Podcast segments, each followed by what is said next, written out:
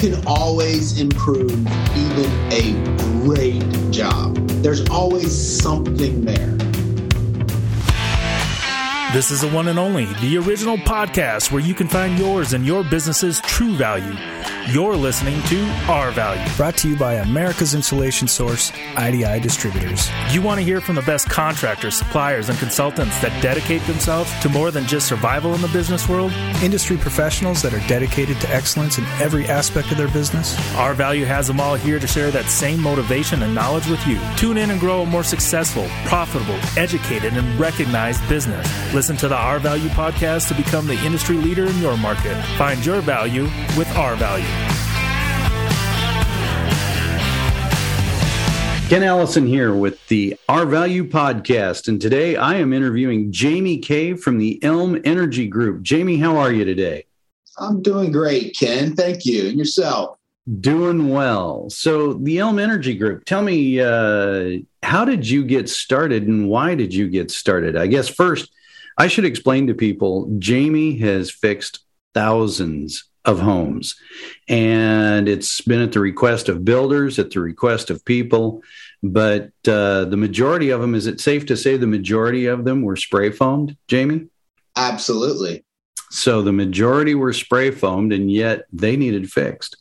So let me ask you, Jamie, what uh, what got you started in this? Uh, well, I was a builder. Um, I was uh, started in the building industry in the uh, early 2000s. I was doing historical renovation, and I was saving all of these pieces from these houses that I was working on, thinking I was, you know, trying to be sustainable. And uh, in 2009, um, we bought a home in this town. I live in Hilton Head uh, Island, South Carolina. We bought a home, and um, when we finally bought it, the neighbors talked to us and told us about how many times it had flooded and never been dried. And there was mold in there. And so I started peeling it apart and started thinking about mold in a different way and the science behind mold.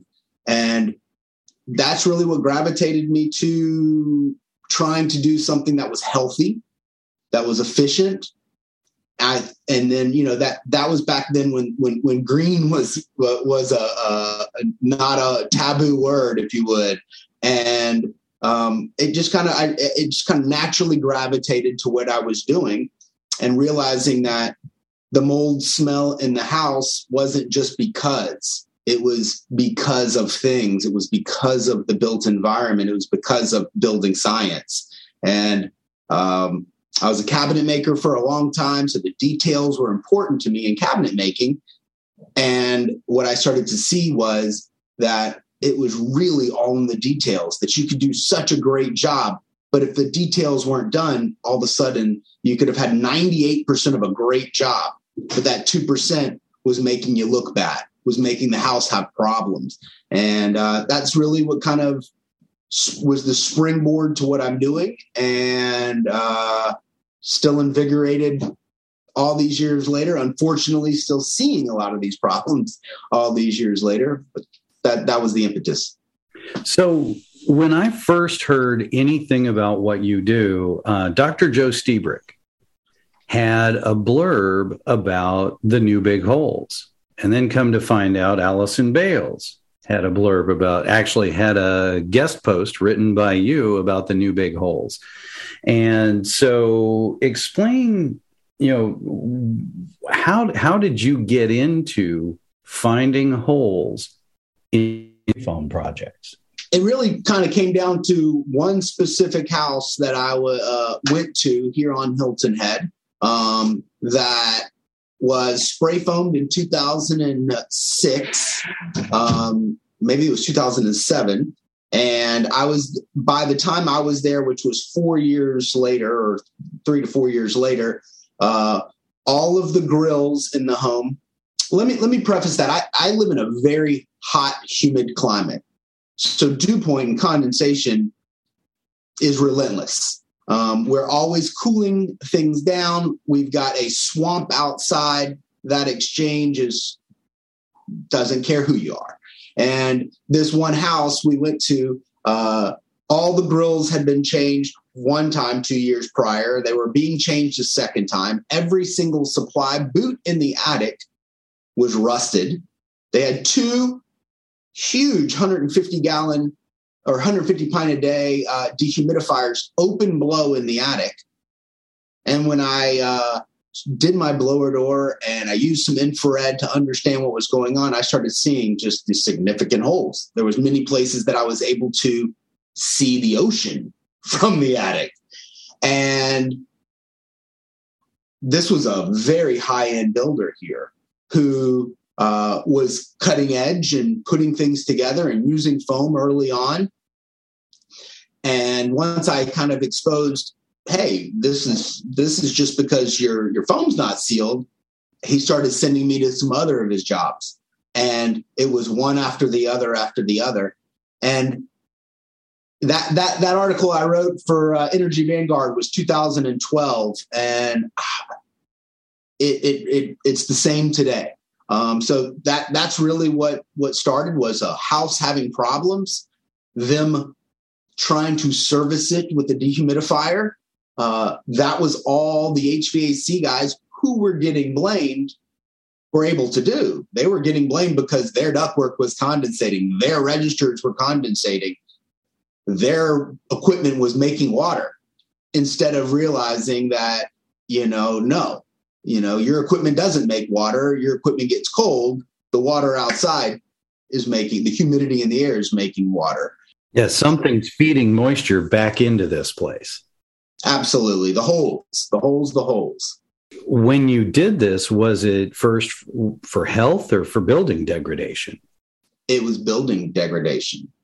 Really? So there were structures out there. I mean, obviously, yes, it's a swamp, but there were structures out there falling apart and the builders how how long did it take builders to start finding you after the, the first one I haven't done any advertising, and it's just it, it's just kind of snowballed upon itself. Um, it's a very small place that we live in, so didn't take long.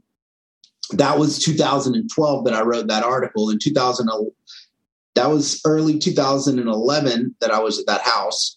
Um, that summer, I decided uh, my only marketing was going to be I was going to go to the HVAC guys, all of them here locally, and tell them so if you're in a spray foamed attic and your duct is condensating, let's make sure that the foam is sealed first because you're getting blamed for this and it may not be your fault. Make sure you're right sizing your air conditioning system, make sure you're doing the good things there.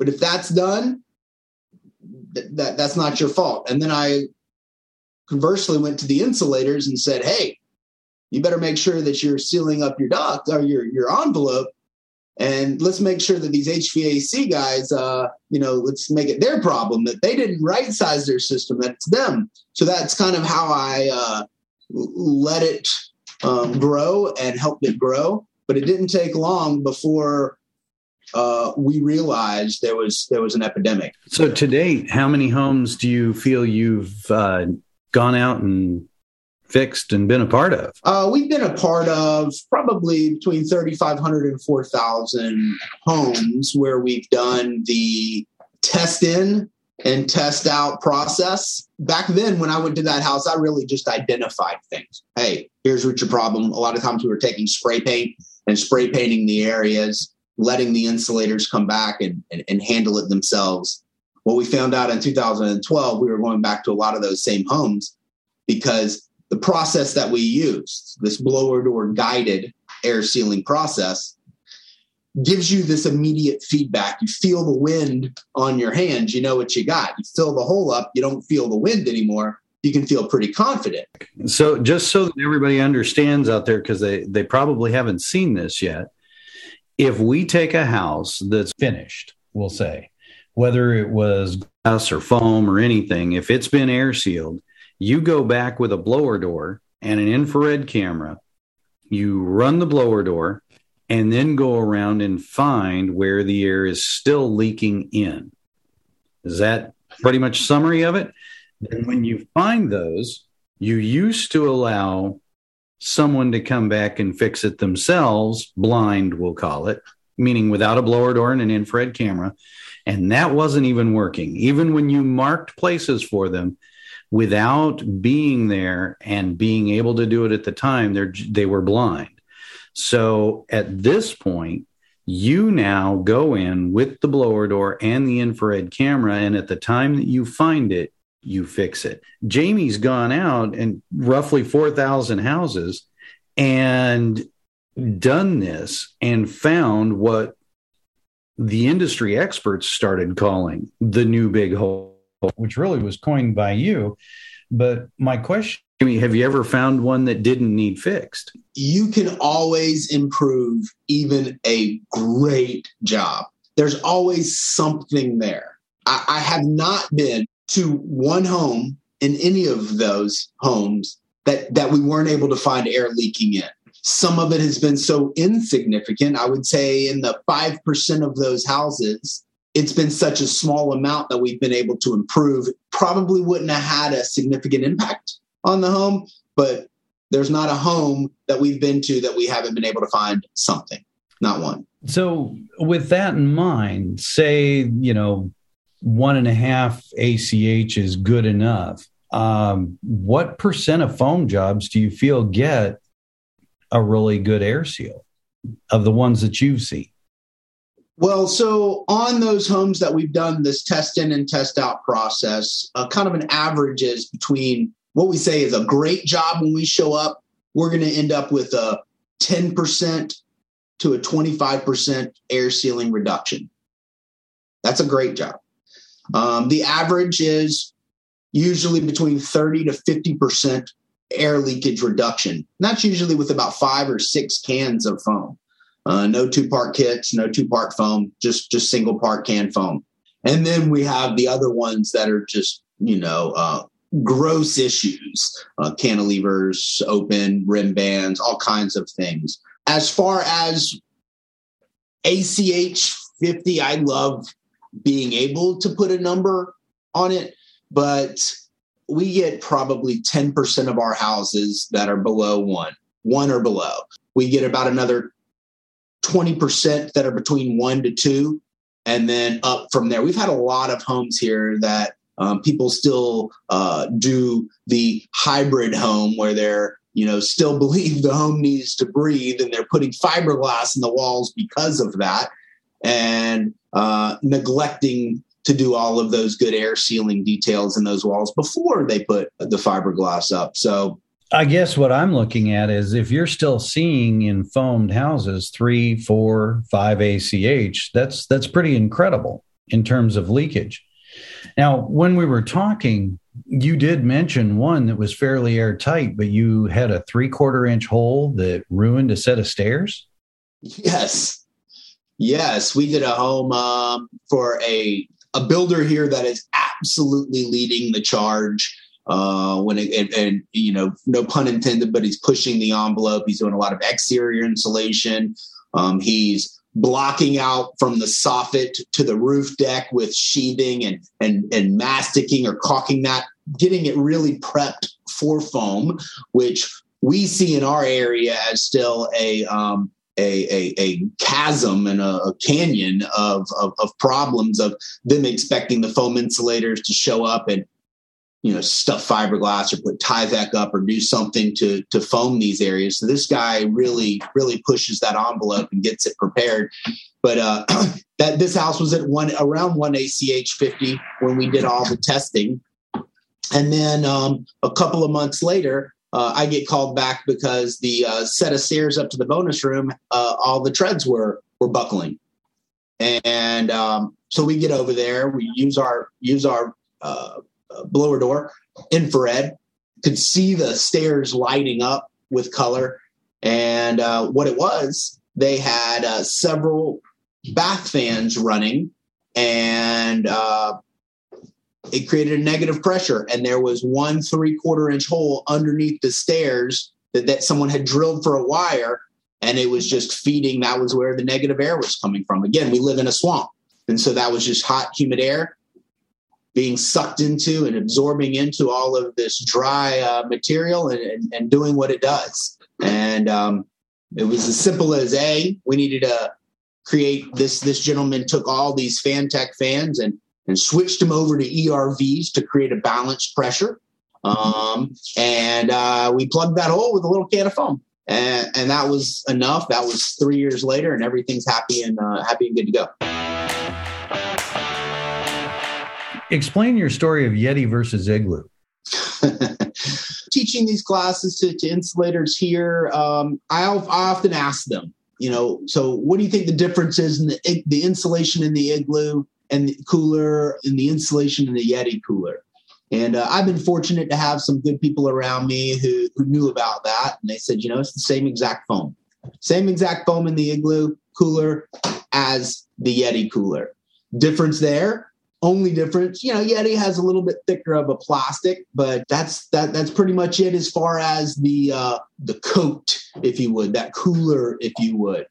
And what is the difference? The difference is Yetis love and Orca, all these other ones who've come from that point, uh, love to sell a $300 uh, rubber gasket around the top of it that enables it to seal really tightly.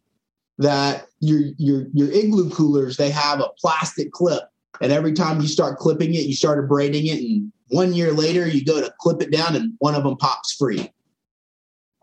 All of a sudden, it doesn't work the same.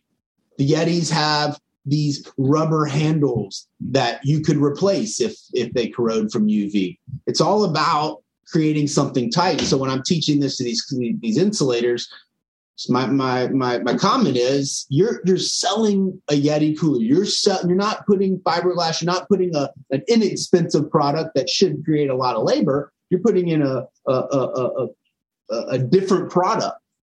So don't sell a Yeti cooler and deliver an igloo. Make sure that it's sealed. So let me ask you this: Can you get it too tight?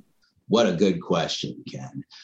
Um, that is the failing of the industry right there. We're dealing with the legacy of builders uh, who built, you know, many, many decades before. And um, of course, the answer to that question is no.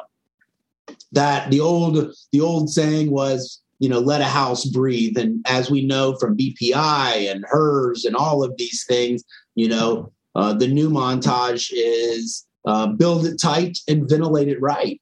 And uh, you know, when I when people ask me that, I often say, um, "Can a submarine be too tight?"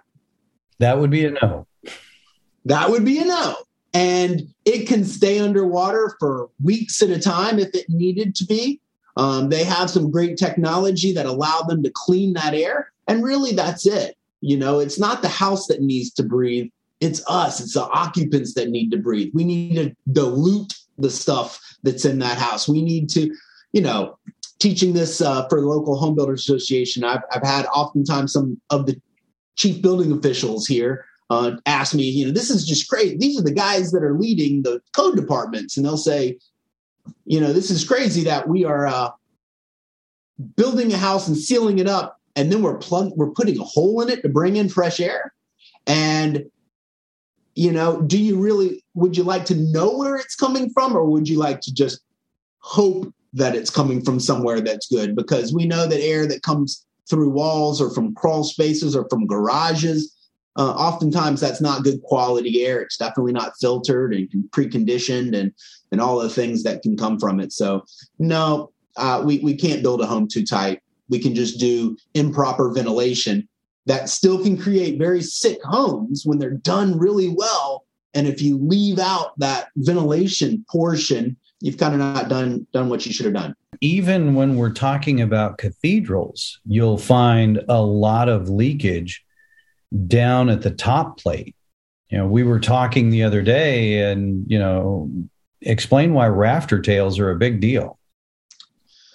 Rafter tails, uh, something we've kind of called sistered framing, uh, just because people in the framing industry understand if you have a rotten joist and or, or something, or you need some extra support, we can always put another one next to it to help uh, increase that that that structural integrity and the, and the stability of it.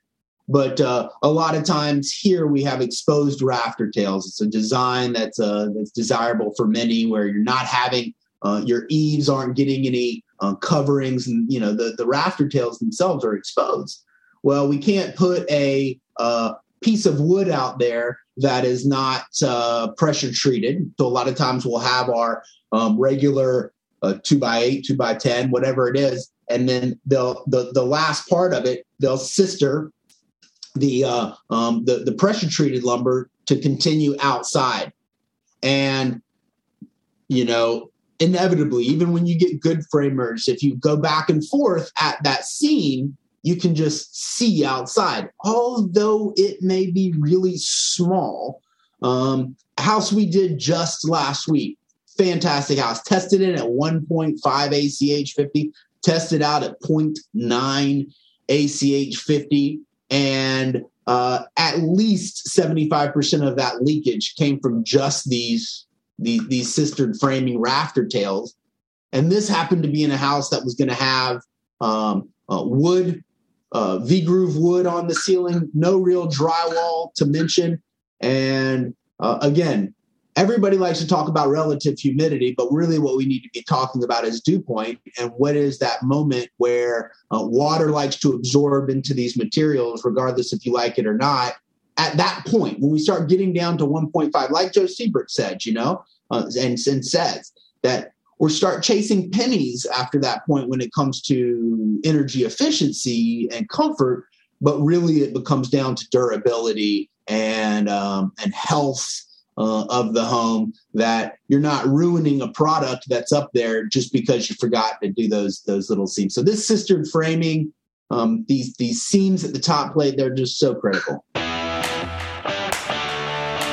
I, I know when uh, we did the Matt Risinger house at the framing stage, no foam in it, it was 0.97 ACH. But you said on average, the houses that you go out and do with three to five cans of foam, you're dropping a thousand to fifteen hundred CFM. Where do you see the number one and number two places missed? And I'll preface that because if I'm down in the occupied space, if I want to see how well a foamer does, I, a very wise man told me lay on the floor because then you can see under all the electrical boxes, you can see under all of the window sills, which is normally where they just don't get down far enough to make that seal and that connection. So, where have you found the top violations or the top places missed? I often get this question when I'm there. How, how are you going to find this?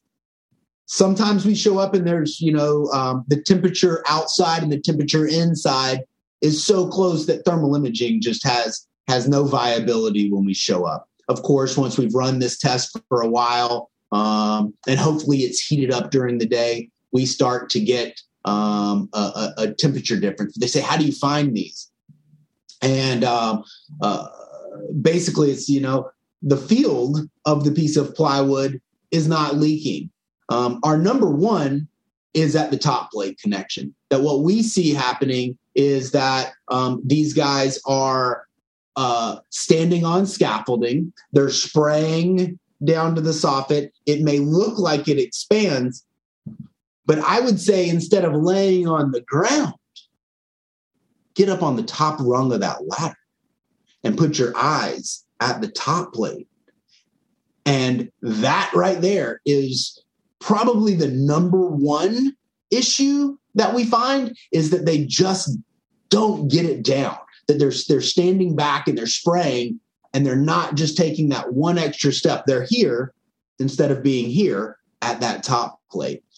I think the number two uh, issue is um, is rim bands um, more so on where you have a front porch that comes in and a second floor that cantilevers over and how they're blocking those things out. Um, TJIs, web trusses, what have even conventional framing and conventional uh, nominal lumber. Um, those are those are two of the top places that not only uh, are and can be significant leakage points, but all of a sudden, if you're bringing air into the middle of a floor system, all bets are off of where it wants to go and what what it wants to do. Again, sistered framing. You have an exterior build coming to the interior, being sistered up against existing joist on the inside, and nobody sealing that area. You know, I feel for the insulators because it is impossible to push framers and push builders like we need to. Uh, we often say to these builders, if you're going to build a spray foam, if you're going to spray foam the home, get it prepared for spray foam. And so I would love to see them notching pieces of lumber for for TJIs and sliding it in there and can foaming it at the exterior edge of the uh, the top plates before these guys show up. You know, I don't know what they do. Um, you know what you get to see, but we get to see a lot of insulators use fiberglass as blocking with open cell foam needing to be a certain thickness before it becomes an air barrier all of those things so many times when we go up and we start doing these inspections we can see little bits of the fiberglass where they shaved the foam uh, we can see little edges of fiberglass and you know again they they're doing what they have to do to continue that project to move forward. But um, is that is that that's not the best thing for that house. Let me ask you this is again kind of a loaded question but how many insulators out there do you believe should have a blower door and an infrared camera? Loaded question again. Yes very very loaded. I i think uh um you know i feel for the uh, the single operators uh, out there that are operating one maybe two trucks i think everyone should have I, th- I think they all no doubt, 100% could learn from it, get to better from it if they themselves are out there using it. They know where they were standing on that scaffolding. They know when they weren't laying on that ground. They know how they were applying it and what they have to do. When we show up to touch things up, we're not improving their process. And, you know, John Tooley has that really famous quote that says, you know, products don't improve processes, processes improve processes. The same products we've used for a hundred years can build and render efficient homes. Um, and so each of these insulators could just take their level of liability down, integrity up, productivity up, all of those things if they were able to see it. Because, you know, I have videos out there will show plastic wiggling, show infrared, you know, throw dust in the air and watch it go away with the blower door, all of those things. But until they put their hand on it and feel the air hitting them, that's the aha moment. So um, I, I, think it should be every single insulator with three or more rigs should be mandated to have a blower door and go out there and do, do the training, do their do their quality assurance after they've done their installation. But I think every single one of them uh, absolutely can benefit uh, from a blower door, not only to uh, I- improve what they're doing, get better at what they're doing, but but really importantly, uh, reduce liability. That is awesome. Jamie, thank you so much for your time today. And and guys, by all means, go check out elmenergygroup.com. That's Jamie's company. You'll see some of the stuff on there. Check him out on YouTube. Look for the article he did with Allison Bailes. But Jamie, I, I have to tell you, I appreciate what you do for our industry and how you show people to lower their liability and build great houses. Well, thank you, Ken. Building better and healthier homes is, uh, is what drives me, and uh, I appreciate you having me on.